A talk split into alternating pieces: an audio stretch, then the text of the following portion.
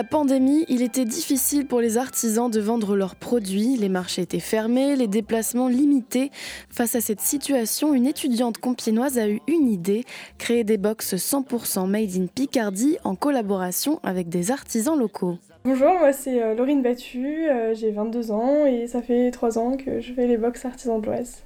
On a des box devant nous, c'est les box de Noël, c'est oui, ça? Exactement. Euh, donc là, on en a deux. Euh, il y a une première box où on peut avoir euh, neuf produits d'artisans, toujours du département. Et puis on en a une autre également avec six produits. Et qu'est-ce qu'on peut retrouver à l'intérieur? Un collier en acre, un savon, des fondants parfumés, un cadre, des pâtes de fruits, du chocolat. Voilà. Et par exemple, cette box-là, elle coûte combien? Elles sont toutes à 39,99. Moi, quand j'ai une idée, euh, faut que j'y aille tout de suite. Je crois que j'ai dû avoir l'idée en été, en novembre 2020, euh, et le projet est sorti en décembre, alors que tout le monde me freinait en disant réfléchis bien, pose-toi. Mais moi, faut que j'y aille, sinon ça va pas. J'aime beaucoup euh, ce, cette, la gestion d'entreprise. je suis plutôt quelqu'un de très organisé, et heureusement, parce que sinon, ça serait compliqué, et je suis aussi bien entourée. Là, c'est vrai que le projet s'agrandit, donc ça devient un peu compliqué de gérer ça toute seule.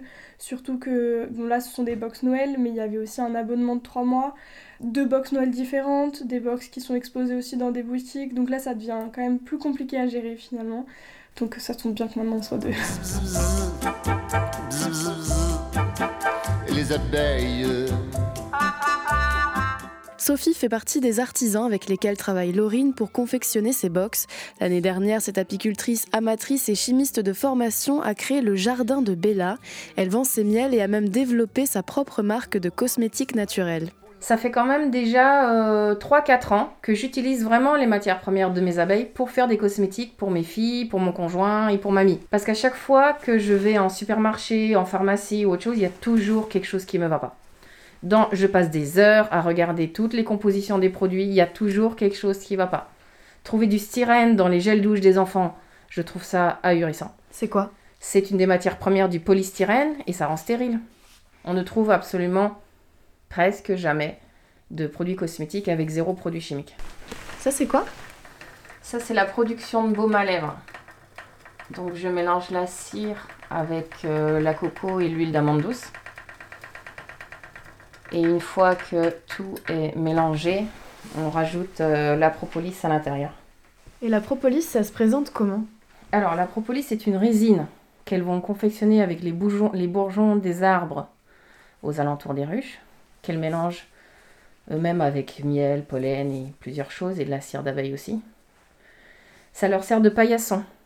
Quand elles rentrent et qu'elles sortent des ruches pour se désinfecter, et c'est ce qu'elles utilisent aussi pour colmater les brèches à l'intérieur de la ruche pour éviter les courants d'air. En hiver, ça ressemble un peu à une résine euh, de la couleur de la nougatine à peu près. Très marron, voire rouge. En hiver, c'est très cassant et en été, c'est vraiment très filandreux. D'accord. Donc là, je récupère les principes actifs grâce à une macération alcoolique que j'utilise après, euh, comme ça, directement dans les cosmétiques. La propolis en cosmétique, ça a d'énormes vertus sur tout ce qui est euh, hydratation, cicatrisation, bactéricide. Donc si vous avez des crevasses, des plaies, des brûlures, c'est très efficace. Euh, si vous avez des problèmes de cicatrisation aussi. Et aussi sur les boutons de fièvre et les champignons, puisque c'est bactéricide et ça fonctionne très bien aussi. ça, c'est quoi ces deux cuves? C'est mes macérations pour mon huile de massage qui sortira au mois de février. J'ai validé il y a deux semaines une huile de massage, donc en fait moi je n'aime pas euh, perdre, j'aime pas jeter. J'ai été visiter la safranière parce que j'utilise du safran dans une de mes crèmes. Et quand elle l'enlève le safran, puisque c'est les pistils, elle jette les fleurs. Des belles fleurs violettes. J'ai dit non, jette pas les fleurs, on va trouver quelque chose à faire. Tous les cosmétiques de Sophie sont de qualité alimentaire et peuvent donc être mangés, ce qui donne parfois des idées à ses clients. C'est un gommage coco-miel. Alors, euh, j'ai des clients qui me font des gâteaux avec mon gommage. Et je suis passée en commission il n'y a pas longtemps et je leur ai fait des petits échantillons de gommage avec un petit bonbon miel et donc je leur ai donné. Ils ont trouvé ça très bon. Et quand je leur ai dit qu'ils avaient mangé mon gommage, ils ont fait une tête jusque par terre. Et je leur ai dit c'était bon, hein, mais il faut pas faire une tête jusque par terre. Vous n'êtes pas euh, bio, hein? Non c'est en cours. C'est, il faut que je trouve le temps de pouvoir m'y mettre et de pouvoir le faire. Ça serait bien, hein Je peux, hein, puisque je sais que toutes mes matières premières sont bio, que tout, euh, que moi, j'utilise pas de produits chimiques ni rien, donc ça- je sais que ça va être validé. Mhm. Mais il faut que je fasse ça avec l'organisme, et même l'organisme déjà, j'ai remarqué qu'il n'avait pas de temps. Et par exemple, pour le safran, c'est une agricultrice qui est euh, en bio ou pas? Euh, non, pas encore. Elle a, pour pouvoir euh, être valide en bio, il y a quand même un an d'études à faire sur toutes les pâtures, sur les parcelles et les choses comme ça. Je sais qu'elle a commencé cette année. Donc on verra pour l'année prochaine.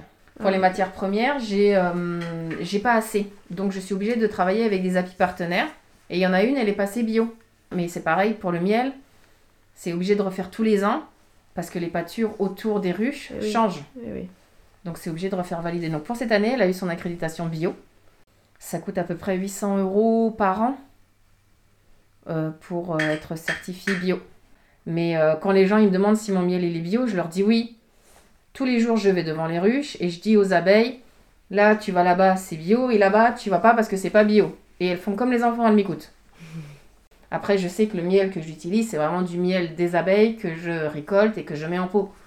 Je vais pas aller le mélanger avec autre chose euh, pour, euh, pour faire euh, un miel plus liquide ou autre chose comme ça, non. À la fin de l'été, Sophie a dû migrer ses abeilles dans un rucher près de chez elle à Noyon pour les mettre à l'abri.